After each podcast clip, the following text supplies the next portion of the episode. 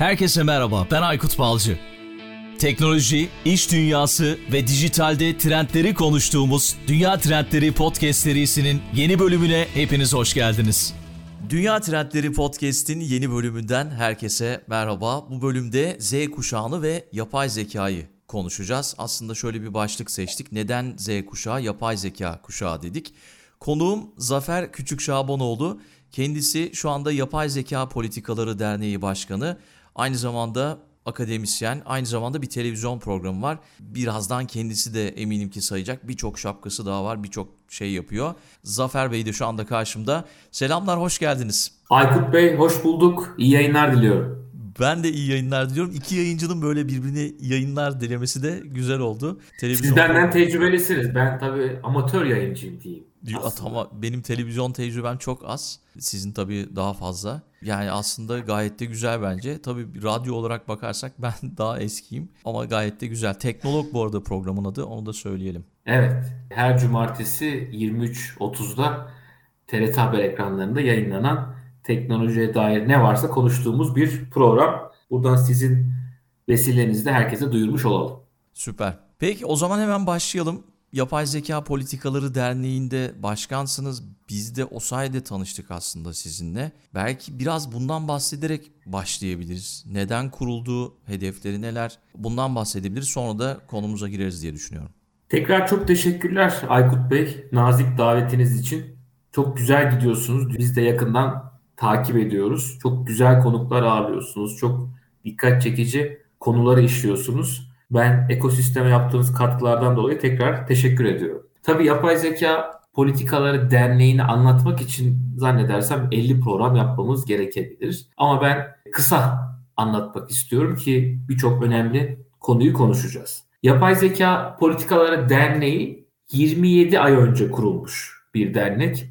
Türkiye'de biliyorsunuz 5-6 kişi bir araya gelip hemen bir dernekleşme sürecine girer. Biz 27 ay önce resmi olarak kurulduk ama yaklaşık 10 ayda çalışmalarımızı yaparak, planlamalarımızı yaparak harekete geçtik. Dünyada yapay zeka çalışmaları ne durumda? Dünyada ve Türkiye'de bununla ilgili sivil toplum kuruluşları var mı? E, Türkiye'de sivil toplum yapacaksınız. Türkiye'nin bu konuya ilgisine tüm detaylarıyla ön bir hazırlık yaparak derneğimizi kurduk. Amacımız tabii yapay zeka konusunda toplumun bilgi birikimini, farkındalığını arttırmak ve oluşturacağımız politikalarla da ekosisteme katkı vermek istiyoruz. Buradan çok rahatlıkla söyleyebilirim. Türkiye'nin yapay zeka anlamında en güçlü derneğiyiz ve birçok markamız oluştu. Onlardan bahsederek bu sorunuza yanıt vermiş olayım. Tabii amacımız yapay zeka konusunda toplumu bilgilendirmek, farkındalık yaratmak ve bunun için markalar oluşturduk. Birinci markamız Tomorrow Meetings. 27 aylık bir dernek 57 Tomorrow Meetings yaptı. Online ve fiziksel hemen hemen 15-20 günde bir Aykut Bey yapay zekanın dış politikaya etkisi, tarıma etkisi, iklim değişikliğine etkisi, spora etkisi her alanı tartıştığımız bir toplantı serisi diyebiliriz. Yıl sonuna kadar da yüze ulaşmayı hedefliyoruz. Tomorrow Meetings birinci markamız dedik. İkinci markamız Tomorrow Talks. Tomorrow Talks da podcast serisi. Evet podcast serisi başlamak önemlidir ama sürdürülebilirlik olması çok önemlidir. Yıl sonuna kadar 50'yi planlıyoruz. Her pazar günü çeşitli konukları alarak yine toplumun bilgi birikimini arttırmayı hedefleyen Tomorrow Meetings'ten sonra Tomorrow Talks ikinci markamız. Tomorrow Summit gururla söylediğim bir markamız AI Tomorrow Summit. Geçtiğimiz yıl daha birinci yılımızdayken 15 oturum, 63 konuşmacı ve 3094 tekil katılımcıyla Türkiye tarihinde yapay zeka teknoloji etkinlikleri, online etkinlikler arasında rekor kıran bir zirve oldu. Bu yılda iki gün yaptık. 20 oturum, 83 konuşmacının katıldığı ve kendi Türkiye rekorumuzu 3204 kişiyle kırdığımız bir zirve oldu. Ödül töreni de yapıyoruz online yine akşam. Siz de biliyorsunuz ödül töreninde yılın en iyi podcast ödülünü aldınız. Biz de gururla bu ödülü sizlere takdim ettik. Peki çok çok teşekkür ediyoruz. Biz bir think tank kuruluşu olarak bizi düşünebilirsiniz Aykut Bey. Bizi dinleyenler de düşünebilir. O yüzden biz her 3 ayda bir araştırma raporu açıklıyoruz. Ve 6. araştırma raporumuzu geçtiğimiz hafta açıkladık. toplumu sürekli yapay zeka konusunda, metaverse konusunda, en son yaptığımız araştırma afet yönetimi konusunda bilinçlendiriyoruz. 81 ilde toplantılar başlattık. İlk buluşmayı Şanlıurfa Göbekli Tepe'de gerçekleştirdik. Tarihin doğduğu noktadan yapay zekada tarihin dönüm noktası. Şanlıurfa Göbekli Tepe'nin içindeki amfide tarım ve metaverse konuştuk. AYPA'nın bir akademik kitabı var. Bütün gelirlerini depremzede öğrencilerine verdiğimiz bir kitap. AYPA Dubai JITEX fuarında, Amerika CS fuarında, Portekiz'de düzenlenen Web3 Summit'te olan bir dernek. ODTÜ, Gazi Üniversitesi gibi 8 tane üniversiteyle işbirliği protokolü olan bir dernek. Teknoloji konusunu siyaset üstü olarak gören 200'den fazla üyesiyle 18 komisyonuyla bu ülkeye heyecanını, tutkusunu harcayan bir dernek. Buradan da bütün üyelerimize selam gönderelim ve bizi dinleyen, geleceğe koşmak isteyen herkesi de AYPA'ya davet edelim Aykut Bey. Peki çok çok teşekkür ediyorum. Ben de bu yaptığınız değerli çalışmalardan dolayı ben de yakından takip etmeye devam ediyorum. Hemen başlayalım isterseniz konumuza girelim. Z kuşağı kimdir diye sorayım size. Çünkü biz birçok kez Z kuşağından Dünya Trendleri podcastinde bahsettik ama sizin bu konuda önemli araştırmalarınız var. Ondan sonra da belki Z kuşağı teknolojinin kendilerinden önceki diğer tüm nesillerden farklı bir şekilde günlük yaşamlarını yaşıyorlar. Böyle entegre edilmesini bekliyorlar. Z jenerasyonu neden teknoloji şirketlerine bu kadar güveniyorla devam edebiliriz herhalde. Aykut Bey çok teşekkürler. Bu arada ben 8 yıldır Z kuşağını araştıran bir kişiyim. Belki 8 yıl önce bu kadar popüler değildi. O dönem katıldığım televizyon programları ve birçok gazeteye röportaj verirken ilk çalışanlardan birisi olduğumu söylüyorlardı. O yüzden Z kuşağını, Z kuşağını bilen, 8 yıldır araştıran bir kişiyle konuşmak belki sizin açınızdan çok daha keyiftir. Tabii Z kuşağı birçok farklı isimler de insanlar koyabiliyor ve Türk Dil Kurumu'nda kuşak kelimesi yaklaşık olarak aynı yıllarda doğmuş, aynı çağın şartlarını dolayısıyla birbirine benzer sıkıntıları, kaderleri paylaşmış, benzer ödevlerle yükümlü olmuş kişiler topluluğu olarak adlandırılıyor. Yani kuşakları bu şekilde değerlendirebiliriz. Şimdi coğrafya kaderdir diye çok güzel bir söz var. Ben de bu arada Zeyn'in Siyaseti kitabını yazmış. 4 yıl önce yazmış. Bu konuda ilk kitap yazanlardan birisiyim. Kitabımda da yazdım. Coğrafya kaderdir diyoruz. Kuşağı da kaderi insanın. Siz Aykut Bey doğduğunuz yılı, doğduğunuz yeri Doğduğunuz günü seçemiyorsunuz. Ben de seçemiyorum. Bizi dinleyenler de seçemiyor. Doğru. Öyle değil mi? Yani o yüzden bir kişinin kuşağı da kaderi ve her kuşak doğduğu şartların kaderini yaşıyor aslında. O yüzden kuşakları zaten detaylı konuşacağız ama Z kuşağını 0-21 yaş arası olarak düşünebilirsiniz. Türkiye'de 0-21 yaş arası bu arada Aykut Bey yaklaşık 27 milyon gencimiz olduğunu unutmayalım. Nüfusun %30'una yakın rakam. galiba değil mi? Kesinlikle %30'una yakın ve ben başka bir bilgi vereyim. 143 ülkenin bireysel nüfusundan daha fazla sadece Z kuşağına sahibiz. Hollanda'nın nüfusundan daha fazla sadece bizim Z kuşağımız var. Müthiş gerçekten. Ciddi bir potansiyel. Kesinlikle müthiş. Ben de bu kuşağa anlaşılamayan kuşak diyorum Aykut Bey. Bunu niçin söylüyorum? 8 yıldır araştırıyorum çünkü. Gözlemliyorum ve her geçen gün araştırmalarımı da genişletiyorum. Hatta böyle bir magazinsel bir konu olarak görünen bir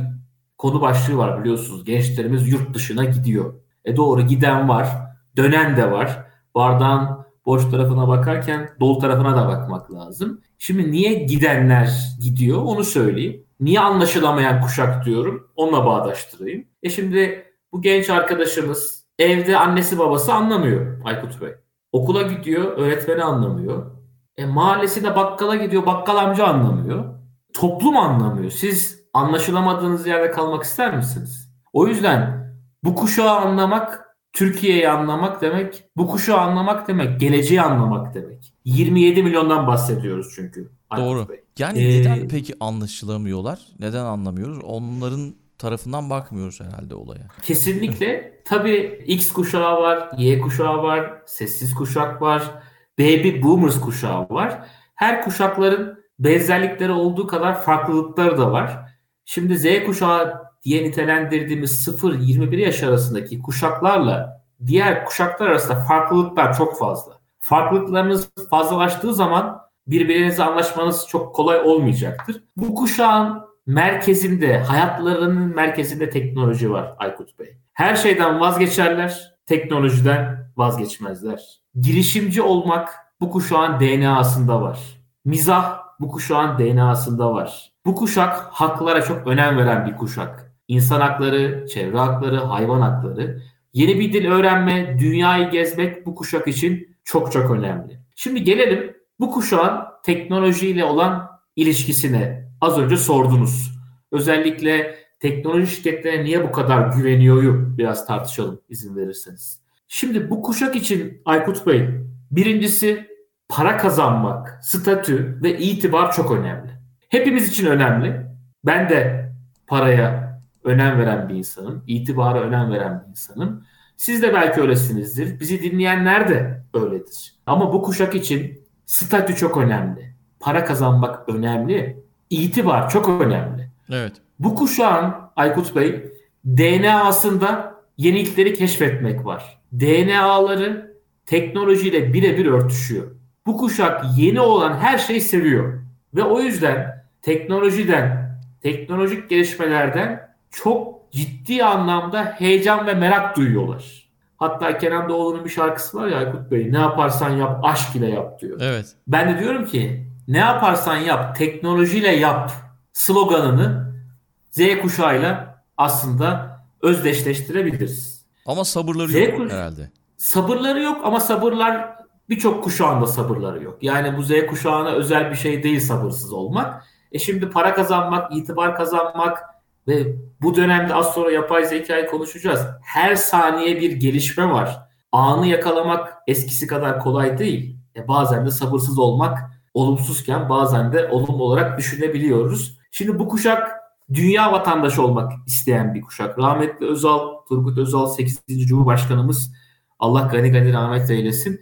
E, o da 80'li 90'lı yıllarda dünya vatandaşı olmak diye bir terim kullanırdı. İşte tam Z kuşağını bu şekilde adlandırabiliriz. Z kuşağı dünya vatandaşı olmak istiyor. Teknoloji de Aykut Bey dünyanın konusu. Şimdi bakın küçük hayalleri olanlar küçük adımlar atar. Büyük hayalleri olanlar ise büyük adımlar atar. Doğru. Z kuşağının hayalleri büyük ve adımlarını da teknoloji ekosisteminde atmak istiyorlar. O yüzden de teknoloji şirketlerine daha fazla güveniyorlar. Teknoloji şirketlerine daha fazla itibarlı olarak gördükleri için de yakından takip ediyorlar. Ama unutmayalım bu kuşağın DNA'sında yenilikleri keşfetmek var. Z kuşağının DNA'sı teknolojiye çok yakın ve yeni olan her şeyi sevdikleri için teknolojiyi hayatlarının merkezine, vazgeçilmezine oturtuyorlar. Bunu unutmayalım. Anladım. Biz tabii bu bölümde Z kuşağı ile yapay zeka arasında bir ilişki kurabilir miyiz diye düşündük sizinle yaptığımız ön toplantılarda da. Açıkçası ben bunu biraz merak ediyordum. Z kuşağı özellikle yapay zekaya nasıl bakıyor? Daha doğrusu Türkiye'de toplumun yapay zekaya bakış açısı nasıl? Son dönemde çünkü çok fazla duymaya başladık. Kullanıyoruz artık kişisel olarak da kullanmaya başladık. Belki siz gözlemlerinizi, araştırmalarınızı bizimle paylaşırsınız. Aykut Bey biz Yapay Zeka Politikaları Derneği olarak bu konuda ilk ve tek araştırmayı yapan sivil toplum kuruluşuyuz ve partnerimiz Kuantum Araştırma birlikte toplumda yapay zeka algısını ölçtük. Tabii 60 sayfalık bir rapor. Ben kısa kısa size özellikle en önemli detayları paylaşmak istiyorum. Bu araştırma 14-44 yaş arasında yapılmış bir araştırma. Hani Z artı Y kuşağında yapılmış bir araştırma ama ağırlıklı Z kuşağın olduğunu söyleyerek anekdotlarımı söylemeye başlamak isterim. Şimdi bu kuşak teknolojiye, yapay zekaya ilgi duyuyor ama bilgi eksikliğini görüyoruz. Ve bu kuşağın yapay zeka nedir diye sorduğumuz zaman Aykut Bey, yapay zekayı robot olarak tanımladığını gördük. Peki yapay zeka sadece robottan ibaret mi? Hayır. Yapay zekayı bir çatı olarak düşünebilirsiniz. Robot sadece alt başlıklarından bir tanesi. Yani bir manşet atacaksak Z kuşağı yapay zekayı robot olarak biliyor ve eksik ya da yanlış biliyor diyebiliriz. Aykut Bey insan bilmediğinin düşmanıdır. Ve yapay zeka konusunda Z kuşağının bilgi eksikliği olduğu için yanlış adlandırdığı için de bir korku tarafında olduğunu da görüyoruz. İstihdam kaybından korktuğunu gördük. Çok ilginç bazı anekdotlar var. Bu kuşağa sorduğumuz zaman size göre yapay zekadan en olumsuz etkilenecek meslekler nedir sorusuna %22 ile doktorluk, %15.7 ile öğretmen, eğitimci, öğretim elemanları, %14.5'la kolluk kuvvetleri, %11.4 ile tercüman olduğunu söylüyorlar. Bu kuşağı yine sorduğumuz zaman size göre yapay zekadan en çok etkilenecek alan hangisidir cevabına da ekonomi diyor. %32.4 ile ekonomi, %21.4 ile eğitim, %13.3 ile medya iletişim, %12 ile güvenlik ve dış politika geliyor. Dikkat ederseniz Z kuşağının yapay zekaya bakışını konuşurken dönüp dolaşıp hep ekonomiye, istihdama geliyoruz. Yani bu kuşağın yapay zekaya bir ilgisi var ama bilgi eksikliği de var. Özellikle de ekonomik yönden ciddi kaygılar var. Yani şöyle düşünebilirsiniz Aykut Bey. Z kuşağı bir arkadaşımız ya yapay zeka benim işimi elimden alacak ya da yapay zekadan dolayı iş bulamayacağım diye ciddi bir korku ve kaygı içerisinde. Aslında korku ve kaygının karşısında teknolojiye duyulan heyecan ve merak da var. Şu an Z kuşağı korku ve kaygıyla heyecan ve merak arasında yol bulmaya çalışıyor diyebiliriz.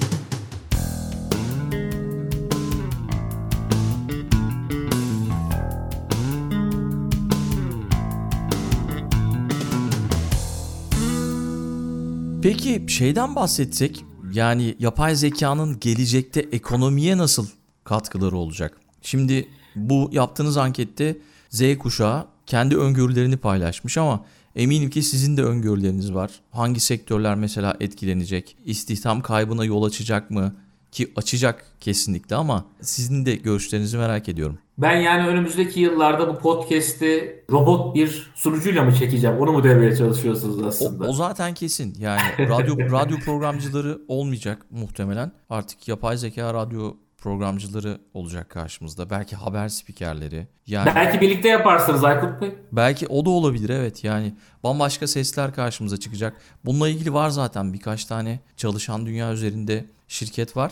Yani şey radyo konusu bence olabilir. Podcast olabilir. Siz korkuyor musunuz yapay zekadan peki? Yo ben korkmuyorum.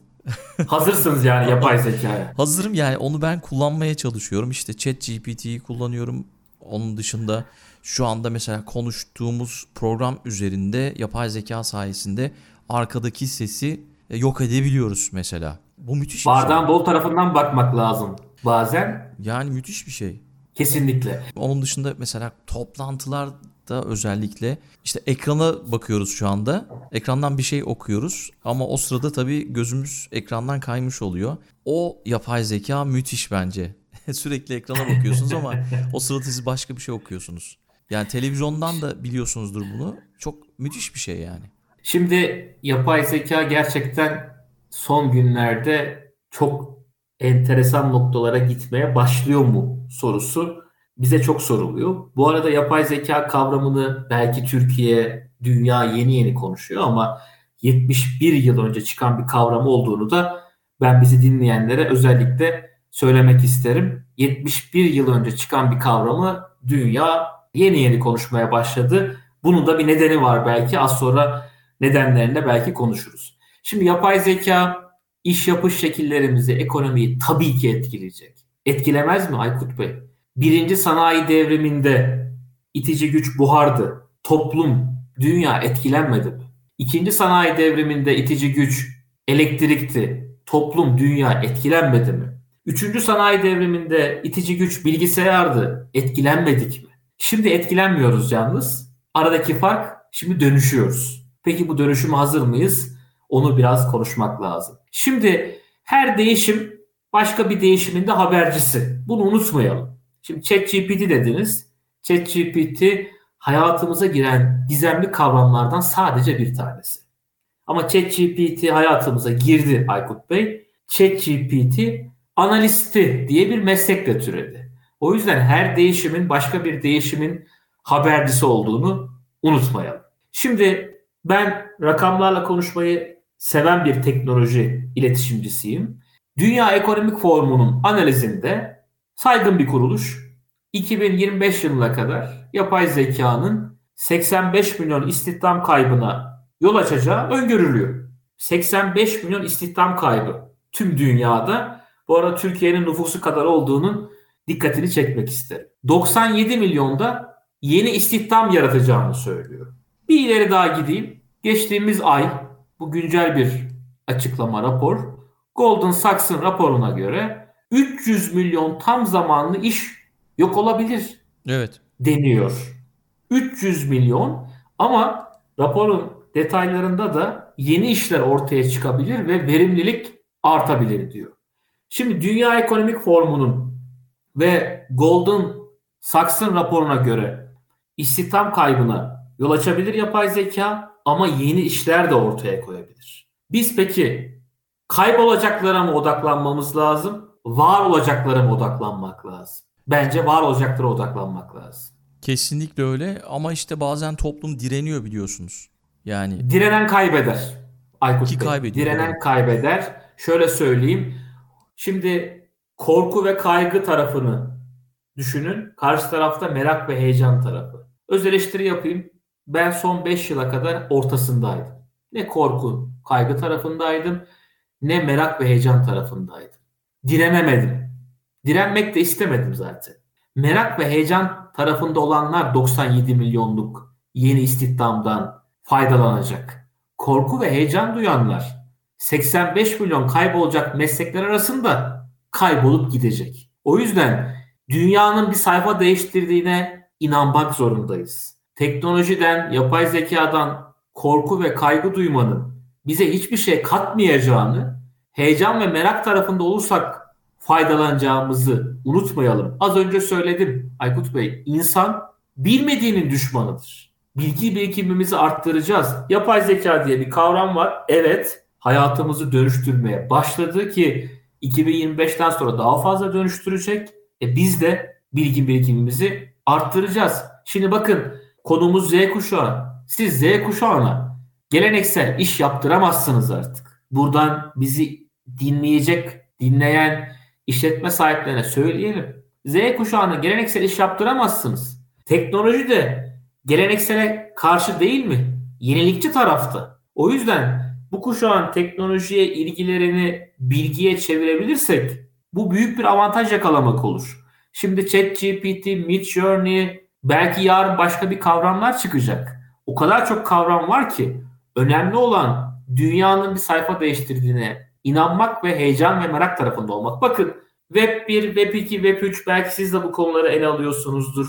Ya kavramları, sayıları bir yere bırakmamız lazım. Eski Dışişleri Bakanı İhsan Sabri Çağlayangil yıllar önce Aykut Bey diplomaside çok güzel bana göre tarihi bir söz söylemiştir. Biz Türkiye olarak masada mı olacağız yoksa kendimizi menüde mi bulacağız demiş. Hmm, evet. Peki biz neredeyiz? Ben size söyleyeyim. Z kuşağı nerede? Z kuşağı şu an masada değil, menüde de değil, tam ortasında bir yerde. Hani garson diyebiliriz ama masaya oturacak potansiyelimiz var. Bu potansiyeli nasıl yakalayabiliriz? Yapay zekanın oluşturacağı ekonomik değişim ve dönüşümlere adapte olmamız lazım. Bir de tabii şunu da çok net ifade etmek isterim. Yapay zeka konusunun ekonomisini şu an konuştuğumuz için yapay zekanın 2030 yılına kadar yaklaşık 15.7 trilyon dolarlık ekonomik hacim yaratacağını unutmayalım. Yapay zekanın katalizör görevi göreceği Metaverse'ün 2030 yılına kadar yaklaşık 8 ila 13 trilyon dolarlık ekonomik hacim yaratacağını unutmayalım. Yine 2030 yılına kadar Aykut Bey bu 2030 yılında bir keramet mi var bilmiyorum. Herkes 2030'a vurgu yapıyor. Herhalde şu an dünya bir sayfa değiştiriyor. 2030'da tekrar bir sayfa değiştirebilir. Buradan 2030'a dikkat çekmek isterim. Yine 2030 yılına kadar şirketlerin %70'i en azından bir çeşit yapay zeka teknolojisine adapte olacağını unutmayalım. Özellikle de Aykut Bey, devletlerin işi hem zor hem kolay. Çünkü yapay zekanın politik ekonomisi diye bir konu da var. İstihdam diye bir konusu da var. O yüzden devletler bu konuda vatandaşlarını çok daha fazla bilgilendirmeli. Şöyle düşünelim. iki tür düşünelim. Birincisi yapay zekadan pozitif olarak yararlanırsak nasıl fayda sağlarız? İkincisi yararlanmazsak bu bizi nereye götürür? Peki burada mesela devletler dediniz ya ülkeler için yapay zeka çalışmaları neden önemli? Çünkü bildiğim kadarıyla Çin ve Amerika bu konuda da böyle bir savaş içerisinde. Bu dünyayı nereye götürecek? Aykut Bey çok güzel ve özel bir soru. Ben bu arada mühendis değilim. Yapay zeka konusundan sadece mühendislerin de ilgilenmesi gerekmiyor. Her disiplinin ilgilenmesi gerekiyor ve ben uluslararası ilişkiler master yapmış bir arkadaşınızım bununla ilgili kitap yazmış bir arkadaşınızım. Aynı zamanda yapay zeka politikalarını inceleyen, Amerika ile ilgili makale yazmış. Şu an İngiltere'ye fokuslanan bir yapay zeka iletişimcisiyim, teknoloji iletişimcisiyim. O yüzden bu soru benim özel olarak çalıştığım bir alan. Şimdi yapay zeka ülkeler için niye önemli? Artık önemli demek biraz hafif kalıyor. Yapay zeka ülkeler için olmazsa olmaz Aykut Bey. Yapay zeka artık bir ülke için hobi olmaktan, magazinsel konu olmaktan çıktı. Stratejik bir gereksinim oldu. Özellikle bunu söylemek isterim. Bakın yıllar önce MIT bilgisayar bilimi uzmanı Edward Fredkin diyor ki tarihte üç büyük olay vardır diyor. Bir, evrenin oluşması. iki yaşamın başlaması. Üç de yapay zekanın ortaya çıkmasıdır diyor. Yani yapay zekanın ne kadar önemli olduğunu yıllar önce söylüyor. Vladimir Putin geçtiğimiz yıllarda Aykut Bey yapay zekaya hakim olan dünyaya hakim olur diyor. Şimdi Türkiye açısından bakalım. Türkiye'nin bir hedefi var değil mi? İlk 10 ekonomiye girme hedefi var. Az önce de yapay zekanın ekonomiye olası etkilerini konuştuk. Şimdi biz ilk 10 ekonomiye yapay zekanın 2030 yılına kadar oluşturacağı 15.7 trilyon dolardan payımızı almazsak girebilir miyiz? Ben size soruyorum. Biz Metaverse'ün 2030 yılına kadar oluşturacağı 8 ila 13 trilyon dolardan ekonomik pasta payımızı almazsak ilk 10 ekonomiye girebilir miyiz? Kesinlikle giremeyiz. Giremeyiz. O yüzden yapay zekasız, metaverse'süz bizim ilk 10 ekonomiye girme şansımız yok. O yüzden ülkelerin ekonomik güçlenmesi açısından yapay zeka çok önemli. Şimdi Türkiye'de tabii son yıllarda özellikle yapay zeka anlamında son 5 yılda ciddi adımlar var. 2021 Ağustos ayında Ulusal Yapay Zeka Strateji belgemizi yayınladık 62. ülke olarak. Bu önemli bir adımdı. Bu belgede artık devlet bir hedef koydu ve bu hedefte de herkesin katkı sağlamasını istedi. Yani şöyle diyebiliriz aslında Aykut Bey. Türkiye ikinci ligdeydi yapay zeka konusunda. Bu belgeyle ve son 5 yılda attığı adımlarla birinci lige çıktı. Ama bir de Süper Lig var Aykut Bey. Ha Süper Lig var onu bilmiyorum. Süper Lig var, Süper Lig var. Devler Ligi var. Ve şu an en azından ikinci ligden birinci lige çıktık. Şimdi sıra Süper Lig'de ve emin olun kuşakları araştıran, yapay zeka çalışan birisi olarak söylüyorum. Gerçekten Süper Lig'e çıkacak potansiyelimiz var. Bu potansiyeli keşfetmemiz lazım. Şimdi şunu da unutmamamız lazım. Dünyayı konuşuyoruz. Amerika, Çin'i de cevaplamış olayım izin verirseniz.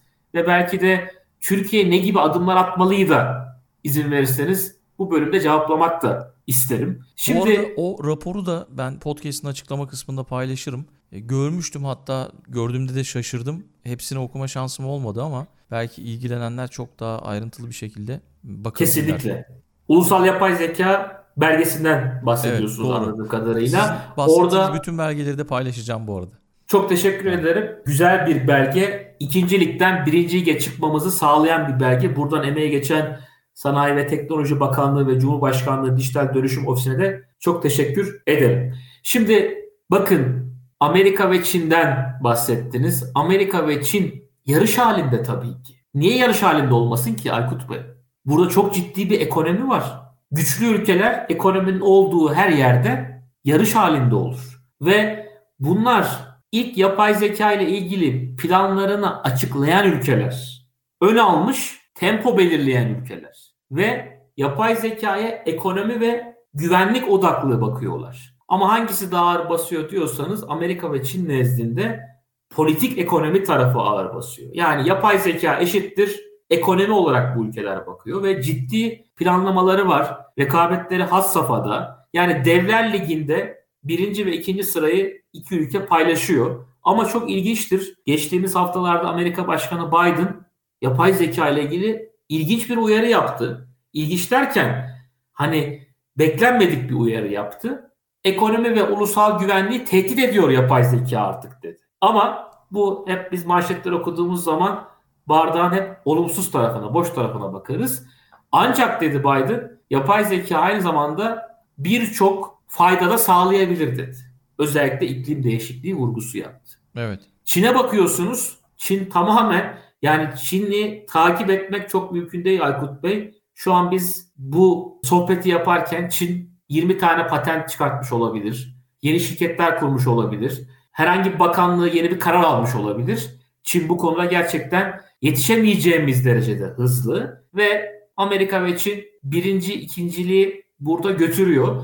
Yani Amerika ve Çin için aslında Aykut Bey yapay zeka çalışmalarında başarılı olmak para demek, güç demek, itibar demek, güvenlik demek. Yeni dünyada da söz sahibi olabilmek için yapay zekaya önem vermeleri gerektiğini biliyorlar. Her devrimde rekabet fazlaydı Aykut Bey ama yapay zekada bu rekabet çok çetin, çok acımasız olacak. Bunu özellikle söylemek isterim. Biz niye ilerleyen yıllarda bu kuşağımızın teknolojiye ilgisini bilgiye çevirip Amerika ve Çin'den sonra üçüncüyüz demeyelim. Bunun için hiçbir sebep yok. Niye sebep yok biliyor musunuz Aykut Bey? Bu topraklar Aynen. değişim ve dönüşümlere uzak değil ki Aykut Bey. Bu topraklar teknolojiye uzak değil ki.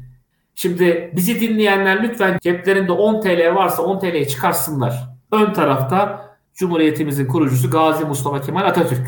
Allah Evet. gani gani rahmet eylesin. Ruhu şad olsun. Arka tarafında kim var Aykut Bey biliyor musunuz? Cahit Arf Şu an var mı? Evet Cahit Arf. E Cahit Arf'la yapay zekanın nasıl bir entegrasyonu var? Bakın 1952 yılında Alan Turing ve John McCarthy yapay zekayı çıkaran insanlar. Onlardan da Allah razı olsun önemli bir kavram çıkartmışlar ortaya. Ama Cahit Arf da 1950'li yıllarda Erzurum'da bir Anadolu kentinde Atatürk Üniversitesi'nde makineler düşünebilir mi ve nasıl düşünebilir diye konferans verebilecek bir değer. Evet. Ve daha sonra TÜBİTAK'ı kuruyor. Çok önemli bir değer. Şimdi Ordinaris Profesör Cahit Arf'tan başka birçok değerimizi de sayabiliriz Aykut Bey. 1136 yılına dönelim. Sibernetik'in kurucusu El Ceziri bu topraklardan yetişmiş. Bu toprakların bir değeri. 1969 yılında Apollo 11, Buzz Aldrin, Neil Armstrong'un Ay'a ilk iniş yaptığı zaman o ekibin teknik şefi olarak çalışmış ve Apollo başarı ödülünü almış astrofizikçi Profesör Doktor Dilhan Eryurt da bu topraklardan yetişmiş. O yüzden bu topraklar değişim ve dönüşümlere uzak değil ama Devler Ligi'nde olmamız için ne yapmamız gerektiğini de isterseniz sizlerle paylaşayım. Şimdi Devler Ligi'nde olmak için birincisi 85 milyonun gündemine yapay zekayı almak zorundayız. Buna mecburuz. Şimdi bizi dinleyenler diyebilir ki ya herkesin gündemine nasıl alacağız bu kavramı? Ben Kastamonluyum. Kastamonu çok güzel 19 tane ilçesi var. 1078 tane köyü var. Ben kendi köyüme bile gittiğim zaman Aykut Bey, köylü amcalarıma, muhtarlarıma, teyzelerime diyorum ki artık akıllı tarım var diyor. O yüzden 85 milyonun gündemine yapay zekayı almak zorundayız. Artık yapay zekanın geleceğin değil, bugünün teknolojisi olduğunu unutmamamız gerekiyor. Kesinlikle ben de katılıyorum ve özellikle tarım konusunda da inanılmaz startuplar çıkıyor Türkiye'den. Onu da takip ediyorum önümüzdeki dönemde. Belki onunla ilgili de bir bölüm yapacağız. Bizim de çok kıymetli üyelerimiz var. Size e, memnuniyetle süper. yönlendirebilirim. Harika olur. Bir de şu da çok önemli bir şey. Biz tabii AYP olarak dünyaya açılıyoruz. 9 tane dünya başkenti temsilcilik vereceğiz ve Haziran ayında da Londra'da çeşitli girişimlerimiz olacak. Şimdi bakın biz dünyayı geziyoruz çünkü yapay zeka dünya konusu. Yerel ve ulusal bir konu değil. Bunu da unutmamak lazım. Biz Birleşik Arap Emirlikleri'ne gittiğimiz zaman ne gördük biliyor musunuz? Yapay Zeka Üniversitesi gördük. Dünyanın ilk ve tek yapay zeka üniversitesi Birleşik Arap Emirlikleri'nde. Evet. Aykut Bey, üniversitenin ismi Yapay Zeka Üniversitesi. Bunu bilmiyordum mesela. Sadece yapay zeka çalışıyor. Peki biz niye Türkiye olarak yapay zeka üniversitesi açmayalım? Şimdi bana diyebilirler ki bizi dinleyenler ya Zafer Bey her önemli konuda üniversite mi açacağız? Sevgili dinleyenler yapay zeka önemli bir konu değil. Yapay zeka olmazsa olmaz bir konu. Niye Türkiye Dubai'den sonra Birleşik Arap Emirlikleri'nden sonra ikinci yapay zeka üniversitesini açmasın? Buna potansiyelimiz var. Bakın Türkiye'de Aykut Bey öz eleştiri yaparsak 208 üniversitemiz var. Kaçında yapay zeka bölümü var biliyor musunuz? Bir tahmininiz var mı? 2-3 mü? 5. 5 tamam. Peki biz nasıl Devler Ligi'nde yerimizi alacağız? Sadece 5 bölümle mi? Hatta daha ileri gideyim. Birleşik Arap Emirlikleri'nde Yapay Zeka Bakanlığı var Aykut Bey. Ve İngiltere'de Ha bakanlık hemen İngiltere'de de ofisler var Hı. ayrıca bu konuda çalışan. Şimdi ben hemen bakanlık açılsın demiyorum ama sizin 85 milyon gündemini almanız için eğitimden bu hareketi başlatmanız lazım. Niye yapay zeka üniversitesi kurulmasın? Hatta niye yapay zeka çalışan bir lise kurulmasın Türkiye'de? Bakın bu dediklerim kimseye ütopik gelmesin. 2025'ten sonra dünyanın hemen hemen tek konusu yapay zeka olacak. Türkiye olarak önde koşup tempo belirlememiz lazım. Arkadan koşarsak birinci, ikinci, üçüncü sanayi derimleri gibi geç kalacağız. Bu sefer geç kalırsak bize ekonomik olarak çok büyük zararı olacak. Sadece Türkiye'den 6 tane unicornumuz, Türk kornumuz var. Niye 6 tane diyoruz? Niye 60 tane demiyoruz? Evet. O yüzden yapay zeka konusunu 85 milyonun gündemine almak zorundayız. Avukatların, psikologların, kamu yöneticilerinin, siyasetin, Aykut Bey, Danimarka'da yapay zeka partisi kuruldu biliyor musunuz? Ve o ilk defa duyuyorum. İlginçmiş. Çok ilginç gelişmeler var. Evet. O yüzden yapay zeka artık buradan bir manşet vereceksek hobi olmaktan, magazinsel bir konu olmaktan çıktı. Stratejik bir gereksinim. Buradan herkese özellikle söylemek isterim. Peki yavaş yavaş sona geldik ama bir sorum daha var. Belki son sözleri de alırız kapatmadan önce. Z kuşağına özellikle ilgilenmesini istediğiniz 5 alan 5 meslek söyleyin desem size. Ki zaten yapay zeka üniversitesi olsa ilk önce kabul edilecek kuşak Z kuşağı olacak herhalde. Ciddi bir talep olabilir. Bu arada yapay zeka üniversitesi zaten kurulur Aykut Bey de. 2040'da kurulmasın. 2024'te kurulsun. Derdimiz o.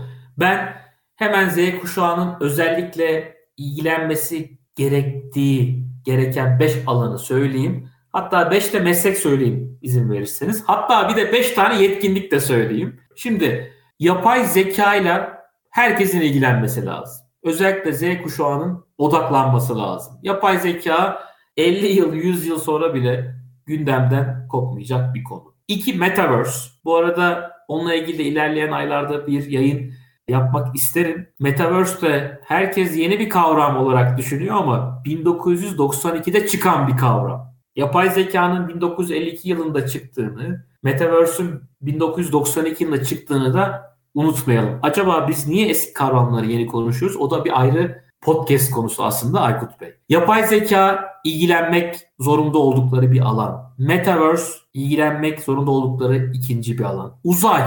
Uzay, uzay, uzay. Uzay kesinlikle genç arkadaşlarımızın ilgilenmesi gereken üçüncü konu. Dört iklim. Ben geçmişte katıldığım televizyon programlarında 5 yıl önce kayıtlar YouTube'da var. İklim konusunun çok önemli olduğunu söylemiştim.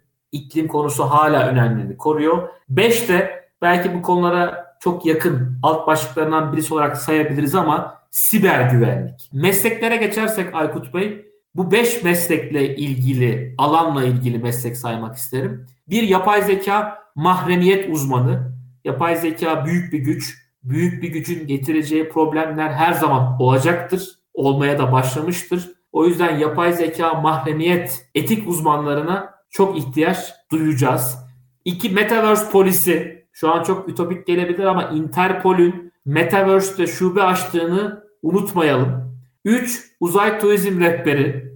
Ben 2018'de Marmara Üniversitesi'nde öğretim görevlisiyken o dönem Harvard geleceğin meslekleri raporu açıklamıştı ve her öğrencime bir meslek seçmelerini anlatmalarını söylemiştim. Uzay turizm rehberi konusunu alan genç öğrenci arkadaşım da biraz böyle ya hocam Yani uzayda otel mi açılacak da turizm rehberine ihtiyaç duyulacak demişti. E şu anda Google'ı herkes search etsin. Uzayda otel planlamaları başladı. Üçüncüsü uzay turizm rehberi. İlginç bir meslek olabilir. Dört, iklim teknolojileri uzmanı. Bakın yapay zeka ile iklimi yan yana getirenler dünyada parmakla gösterilir. Hatta siz de hatırlarsanız Aykut Bey. The Day After Tomorrow diye bir film vardı. Nicolas Cage'in oynadığı. Evet hatırlıyorum evet. Evet. Dünyayı kurtaran insanlar olabilir. Yapay zeka ve iklim çalışanlar ve beşincisi de alanlardan hep entegre ederek gidiyorum. Siber güvenlik demiştik. Beyaz şapkalı hackerlar. Nedir bu beyaz şapkalı hackerlar? Biliyorsunuz siyah şapkalı bilgisayar korsanları var. Bir de bu korsanlardan korumaya çalışan beyaz şapkalı hackerlar var. O yüzden siber güvenlik alanında beyaz şapkalı hackerların ilerleyen günlerde çok popüler olacağını söyleyebilirim. Tabii bu alanlara yönelmeleri, bu mesleklere yönelmeleri önemli. Ama bunları yakalayabilmeleri için de 5 yetkinlik söyleyeceğim. 1. Teknoloji bilgi birikimi. Kenan Doğulu'yu unutmasınlar. Ne yaparsan yap, aşk ile yap diyoruz ama yanına da teknolojiyi de ekliyoruz. 2. Yaratıcılık. Her alanda olduğu gibi teknoloji de çok önemli. 3. İkna kabiliyeti ve müzakere yeteneği. İkna kabiliyeti olmayan bir gencimizin hiçbir alanda başarılı olacağını düşünmüyorum. 4. Uyumluluk. 5 de esneklik. Çok önemli yetkinlikler Aykut Bey. Zafer Bey çok teşekkür ediyorum. Güzel bir bölüm oldu. Umarım yine bir farkındalık Kitap önerilerinde bulunacak mıyız? Evet bir tane kitap önerisi yapabilirsiniz. Her konuğum kitap önerisinde bulunuyor. Bir tane mi sadece? Birden fazla da yapabilirsiniz. Şimdi birincisi Yapay Zeka Politikaları Derneğimizin üyelerinin kaleme aldığı, benim de yapay zekanın siyaseti bölümünü yazdığım ve tüm gelirleri depremzede öğrencilere burs olarak gittiğini de ifade ederek birinci kitap önerim Nobel yayınlarından Geleceği Şekillendiren Teknoloji Yapay Zeka kitabı birinci önerim. Az önce Metaverse'ün 1992 yılında çıktığını söylemiştim ve Neil Stephenson'un Snow Crash romanının Türkçesi Parazit kitabı. Ben bunu sahaflardan buldum. Lütfen bu kitabı bulmaya çalışsın arkadaşlarımız. Parazit kitabı. Neil Stephenson'ın Snow Crash romanının Türkçe hali. Bu bilgi güzel Harvard, oldu. evet. Bilmediğim bir Harvard. Çok teşekkürler. Harvard Business Review'dan Dijital Dönüşüm Yapay Zeka kitabı. Yapay Zeka 101'i öğrenmek ve başlamak için çok önemli bir kitap. Bernard Marr'dan Yapay Zeka Devrimi. Muhakkak alsınlar. Yapay zeka konusunda bu işin nereye gidebileceğini söylüyorlar. Uzay çok önemli alanlardan bir tanesi demiştim. Uzay çok önemli bir alan olacak. Yapay zekanın da uzaya ciddi etkileri olacak. E, Doktor Becky Smart Harson Uzay hakkında bilmeniz gereken 10 şey kitabı çok önemli. Michael Kaku, Michio Kaku diye de söyleniyor. İnsanlığın Geleceği kitabı çok kıymetli.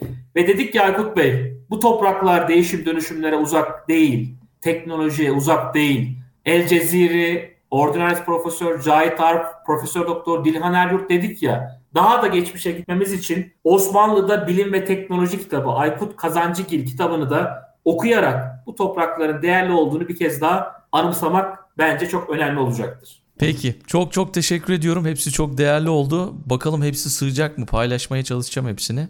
Bir şekilde paylaşacağım ama. Bir şekilde sığdırırsınız yapay zekanın hatırına. Tamam. Çok sağ olun Zafer Bey. Tekrar buluşmak üzere. Tekrar görüşürüz. Çok teşekkür ederim nazik davetiniz için. Sağ olun. Dünya Trendleri Podcast serisinin bu bölümünün sonuna geldik. www.dünyatrendleri.com Twitter'da @dünyatrendleri, Instagram'da dünya.trendleri adreslerinden Dünya Trendleri Podcast'i takip edebilirsiniz. Unutmayın önerileriniz ve merak ettikleriniz içinse info.dünyatrendleri@gmail.com adresinden mail atabilirsiniz. Bu bölümü dinlediğiniz için çok teşekkürler. Yeni bölümde tekrar buluşmak üzere.